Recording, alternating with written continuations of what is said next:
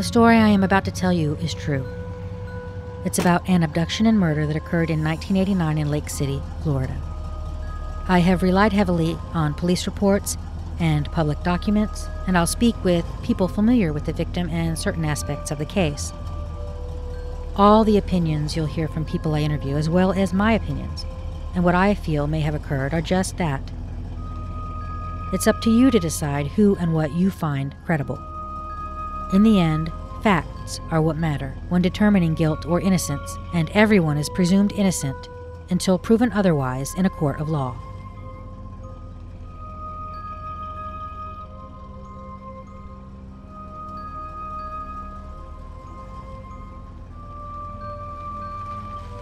I was able to review a lot of the original investigators' handwritten notes on the Darlene Messer case, and there were some interesting bits that I learned along the way. One female who knew Darlene from Tom's Bar said Darlene liked to shoot pool there.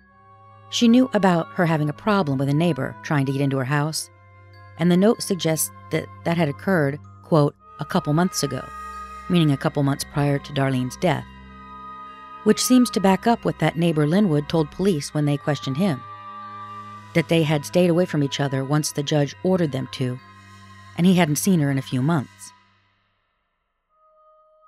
This friend told the investigator about an answering machine message that Darlene had gotten about a month before her murder.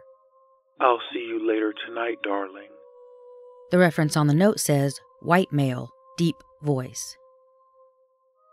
Another note that is apparently ripped from one of those yellow standard lined pads begins with Darlene's mother's name and a Calgary, Alberta, Canada address. It appears to be notes jotted down while speaking to her.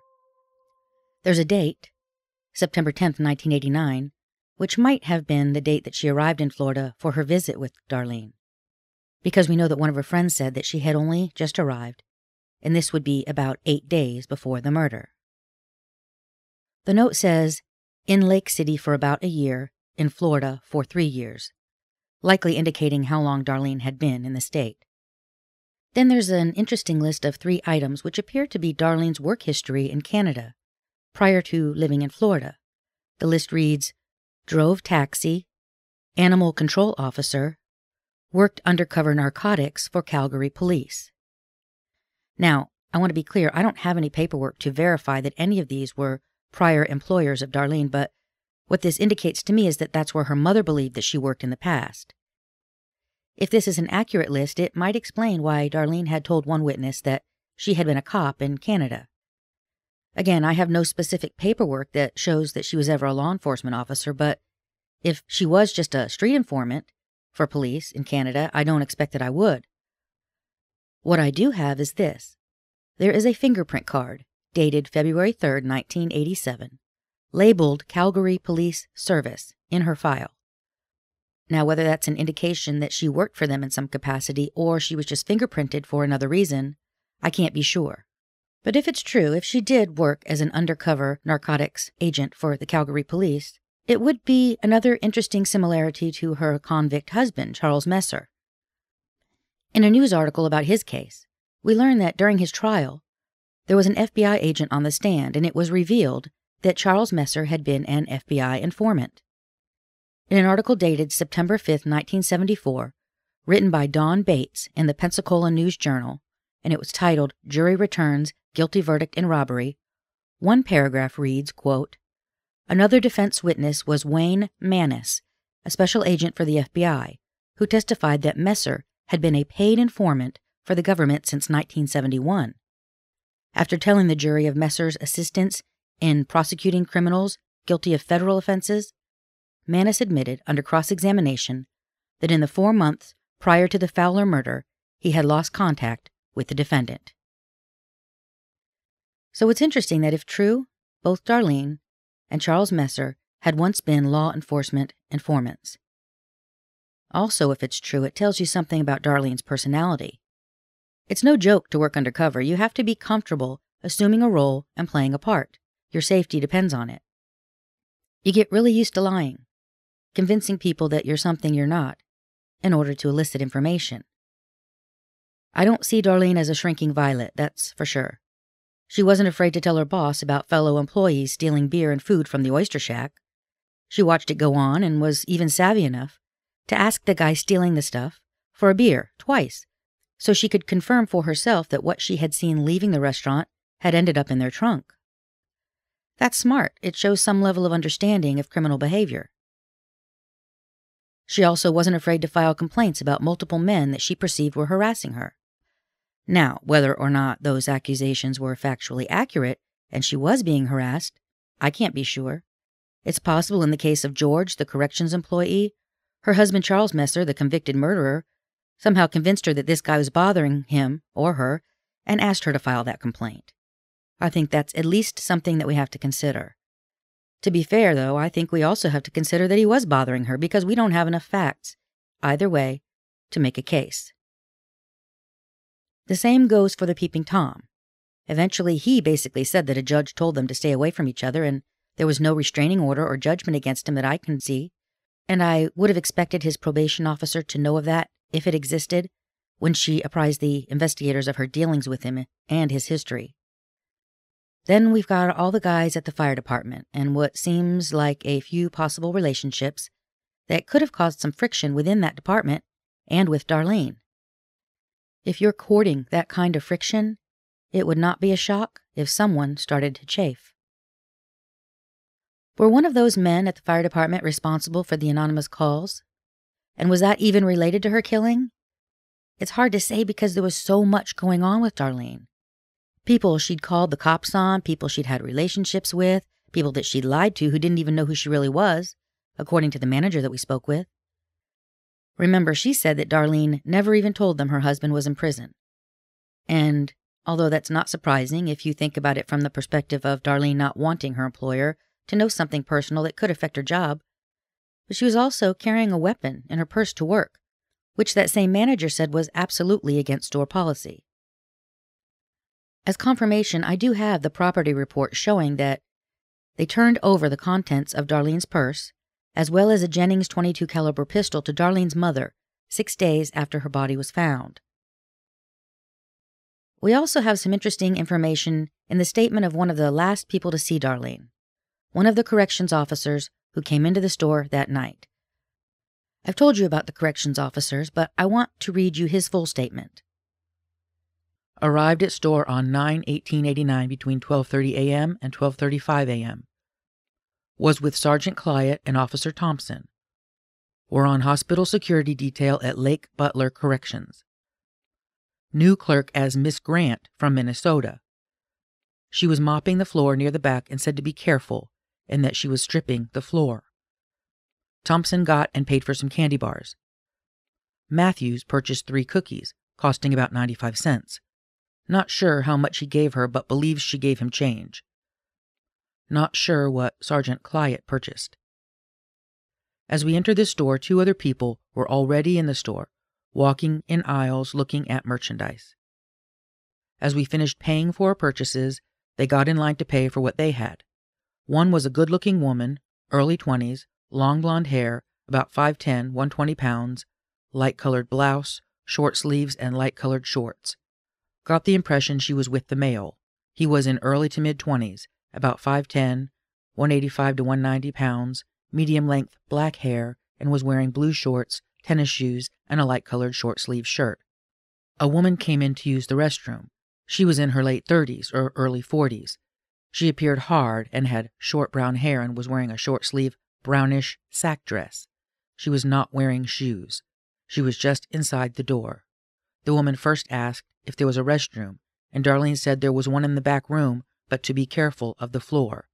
The woman then said, That's okay, and left without using the restroom. Thompson, Sergeant Clyett, and I then left and went to the state van. Just before pulling out, we noted that the other vehicle parked there was a light blue Bronco or Blazer, about 1987 to 1989, and appeared to have black or black molding in the back. The black haired male and blonde female came out and started to get in the Bronco. We had noted that it had Grady County, Georgia tags. When we came out of the store, I did not see the woman that had asked to use the restroom. We had only been in the store five to ten minutes at most. I recall that the clerk had been wearing tight slacks and a polo type shirt. So, in that statement, the officer says that he knew the clerk as Miss Grant from Minnesota. Grant was Darlene's parents' surname. Darlene had changed her last name to Messer all the way back when she lived in Middleburg because that's what was on her driver's license issued in November 87, two years prior. In fact, Messer was the surname on the police report about the stolen beer when she worked at the Jiffy store in Middleburg and on the report from the Oyster Shack. So it's unclear why this officer on the night of her murder would have known her as Miss Grant from Minnesota. She was born in Minnesota, but she lived in Canada after that. She was known as Darlene Teney, T E N E Y, in Calgary, Ontario, Canada, and she had a child, a daughter with that last name. From all appearances, it seems that she had given this officer who visited the store a different name for whatever reason. Maybe she didn't want him associating her with her incarcerated husband, who resided at one of the local prisons. It's hard to say. I do find it interesting that a local corrections officer would know the name of the clerk at all. Perhaps he went to that store frequently. I know that I worked personally in retail for quite a few years when I was younger, and I don't recall ever telling anyone my last name, certainly not a customer. So it's another interesting thing, just like with the firemen, that these corrections officers, or at least one of them, might have even known her by her full name, even though that wasn't even her real legal name by that time. One other thing from his statement that I want to point out to clarify something for you is the woman in the sack dress with bare feet who came in and asked about the bathroom. She is likely one of that party of four from Florida headed to Palatka for fishing. There weren't any other cars in the lot at that time, and the statement from the couple did mention that some of them had gone into the store for the bathroom. There was one other short note in Darlene's file that I found later in my research, which seems to be referring to Roger, aka Charlie. It notes a 74 pickup and says Charlie's dad's, which I assume to mean the 74 pickup was his dad's car. And it also says three to four months worked at restaurant, and quote, Charlie worked there. That may refer to the oyster shack, which is the only indication in the entire report that suggests that police knew that both Darlene and Charlie worked at that restaurant. It doesn't even mention if they worked there at the same time, and I found no reports that discuss Darlene knowing Rob and Charlie. It also notes Charlie's waist and shoe size, likely information requested pertaining to the belt and the shoe print found at the scene. I believe that there's a definite possibility that the Florida Department of Law Enforcement has certain documents related to this case that I don't have, because they are now assisting with this investigation. I tend to believe this because after I had been told by one of the sergeants at Columbia County that I could speak to some of the officers about this case, some of the original officers that had actually worked it, the sergeant I spoke to emailed me back and apologized profusely and said that it wouldn't be possible because the FDLE was working on it. I'd also asked for a copy of Darlene's answering machine tape and the 911 call that night, but I was told that FDLE had both and it wouldn't be possible. So I suspect that they have gathered the statements pertaining to the suspects that they've not yet ruled out, and they are working on those. I know who they have ruled out with DNA testing, and Rob and Charlie are not on that list. When I got the file, there were eight names in the suspects folder Joe and T, that's two. They have been ruled out according to Columbia County Sheriff's Department. Raymond Moscone, the guy they were trying to associate with a bunch of convenience store robberies, all to no avail. That's three. Casey, the kid who was into karate and ninjas and weapons, who wore dark clothes and long hair, and who the Unsolved Mysteries viewer called in the tip about, who turned out to be a 15 year old pudgy kid with possible learning disabilities, that's four. Kenneth and William, the guy who'd been in jail at the time, and his pal whose lady friend had stolen his credit cards and was trying to leverage information about them being Darlene's killer in an effort to get herself out of a jam. That's five and six. And finally, Rob and Charlie, the two guys who were arrested in Darlene's store parking lot nine days before she was murdered, driving a vehicle that matches the description of the last vehicle seen pulling into that same lot two to three minutes before the store alarm went off that night. That's seven and eight. Now, I don't know about you guys, but that last duo on this list has a tune from Sesame Street that I heard as a kid written all over it. One of these things is not like the others. One of these things just doesn't belong. Can you tell which thing is not like the others by the time I finish my song? Police spent almost all of their time as far as DNA testing on Joe and T, from the belt to the cigarettes to the blood found at the scene, which you will recall they eventually learned contained samples from two contributors, one being Darlene, the other being an unknown male. That one is curious to me. I sure hope that's the perp's DNA and not contamination from the collection process. That could muddy the water six ways from Sunday if there's any possibility, even with gloves, that the person who collected those samples had inadvertently included his own. They could, however, easily get that investigator's sample and test the male contributor against his to rule it out. My concern, for example, is let's say you've got a box of surgical gloves in your trunk, and a lot of police officers do. You grab a couple and you pull them on. Where did you touch those gloves? Did you touch those gloves at the fingers or any place that would then touch the gauze pads that would sop up that distilled water and blood slurry that you then made to collect the sample? We like to assume that when police say they have a sample, that means something, but sometimes it doesn't. Sometimes the way things are collected only further confuses the investigator's perception of a crime scene when they're looking at the results. Now, I have a plethora of lab reports done by the FDLE all the way up to 2018.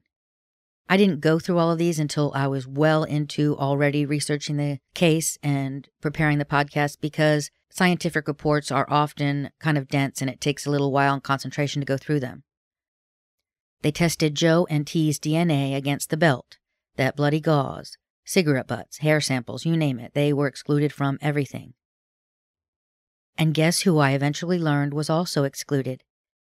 Jesse James Brannon and David Tomlinson. I didn't even pick up on that the first like five times I read through the reports because I read them after I did my interview with the witness who had mentioned Jesse James to me. So imagine my surprise when I went through the DNA results one final time before completing this episode. And there they were, the names that I had devoted an entire episode to, just in case they could be related to Darlene's case, because someone had name dropped them to me in an interview. I have to tell you, it felt good knowing that I was on the right track, the same track as the police investigation, at least in that area.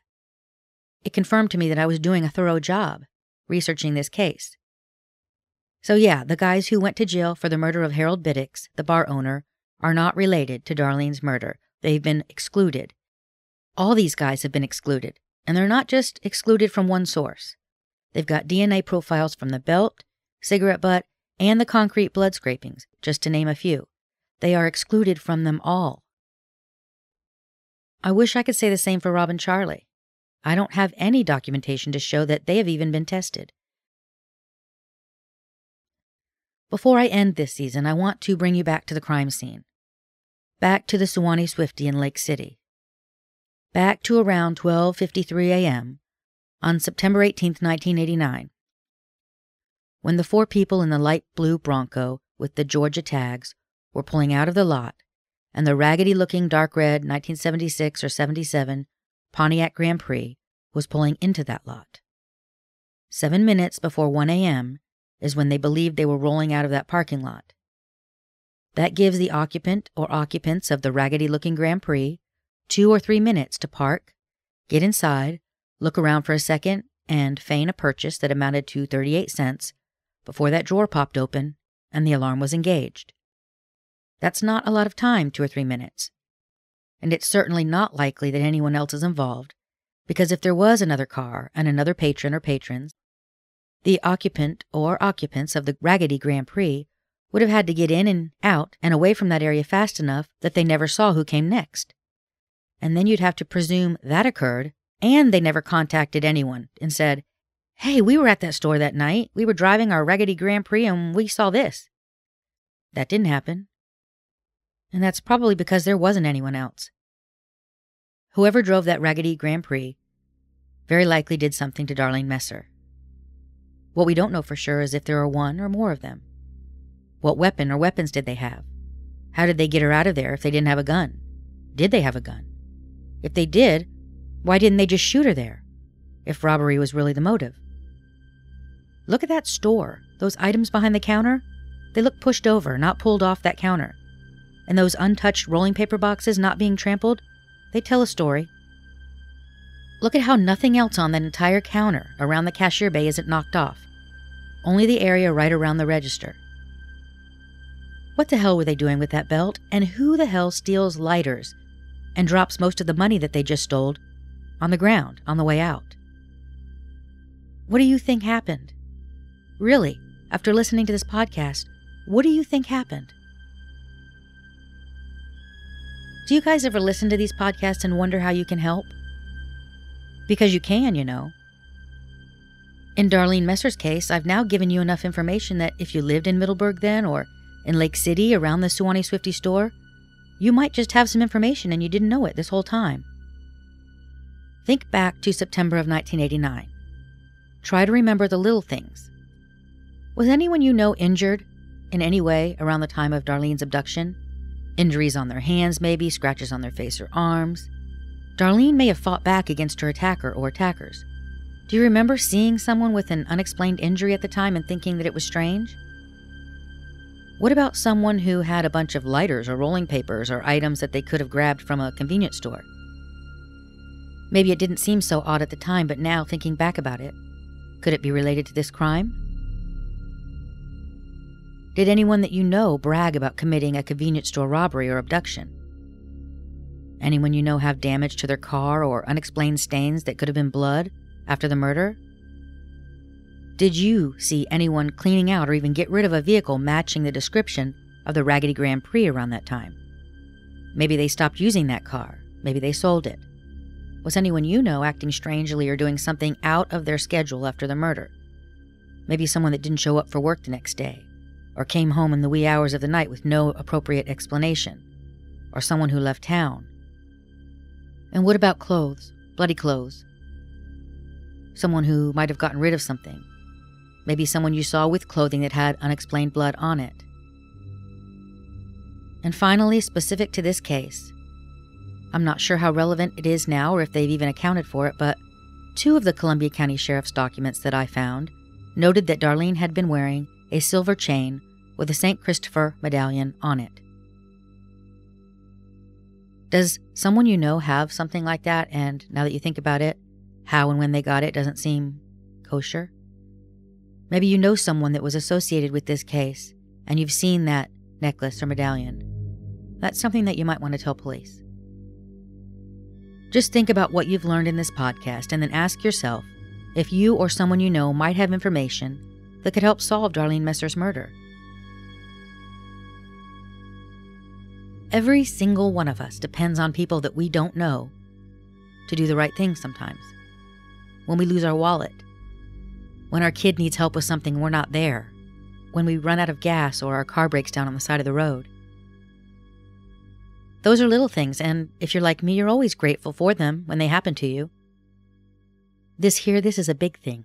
And if you have it within your power to make this right, or even shed some light on something you might think is insignificant but you're not sure, do it. Contact the Columbia County Sheriff's Department or the FDLE and tell them you may have information about the murder of Darlene Messer. Or you can message me on Facebook and I will get you in touch with who you need to speak with. You know, doing this podcast, to me anyway, it's kind of like an elaborate eulogy. Not the kind where you're at a funeral and you're standing in front of everyone talking about how someone was liked and they'll be missed, against a backdrop of human sounds ranging from sniffles to sobs. This is a different kind of eulogy. The kind where a lot of time has passed, and the job at hand isn't to say how wonderful someone was and how they'll be missed. For most family and friends of the victims of violent crimes, that goes without saying. Of course they're missed. People who love them miss them. My job isn't to point that out. My job is to ask those unanswered questions. My job is to say, hey, listen here. This is how she lived. This is how she rubbed up against the world and moved it with her very existence. This is where she pushed a bruise, or she tossed a match, or spiked a ball, or she grabbed at something, or she chased her dream. And here is how the world folded in on her. Here's that moment when a blunt object met her soft flesh. And what must she have been thinking right then? Does your breath catch thinking of her last 60 seconds? Can you picture it in slow motion? Watching for clues? Those moments between every blink, where the answers that you and I seek are in what she saw, tucked into the folds of skin behind her eternally closed eyes. You can judge Darlene Messer, if you will, as you listen, but remember this. All of the there but for the grace of God go eyes in her story, they're speaking to yours too. My eulogies gather up the pieces of a story so that together we can fashion an explanation for someone's end. I hear people say all the time that we're giving victims a voice, but that's not what we're doing. Not really. Their voices have been smothered, and we certainly cannot presume to speak for them. We're acknowledging their life, the fact that they drew breath for a certain amount of years and then suddenly they didn't. They breathed no more. And that jarring absence requires acknowledgement because, in the end, that absence, and most importantly, our response to it, it says everything about who we are, all of us, together. There is no perfect life. Did you hear what I just said? There is no perfect life. We're all just a mess, trying to make it through another day without making things even messier for everybody around us. And that's often on our best days. As always, thank you so much for your kind words and reviews.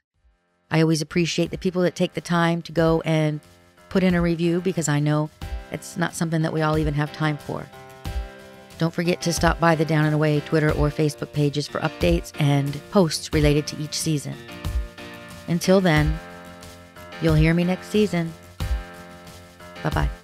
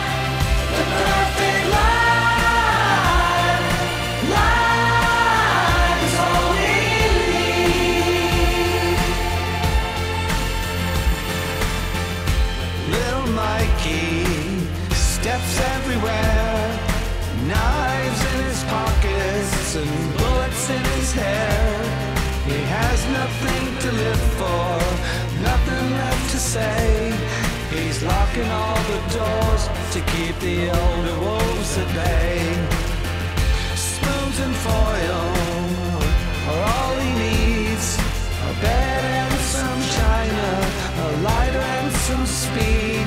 It will sing you to sleep and it will hit you awake in a perfect life.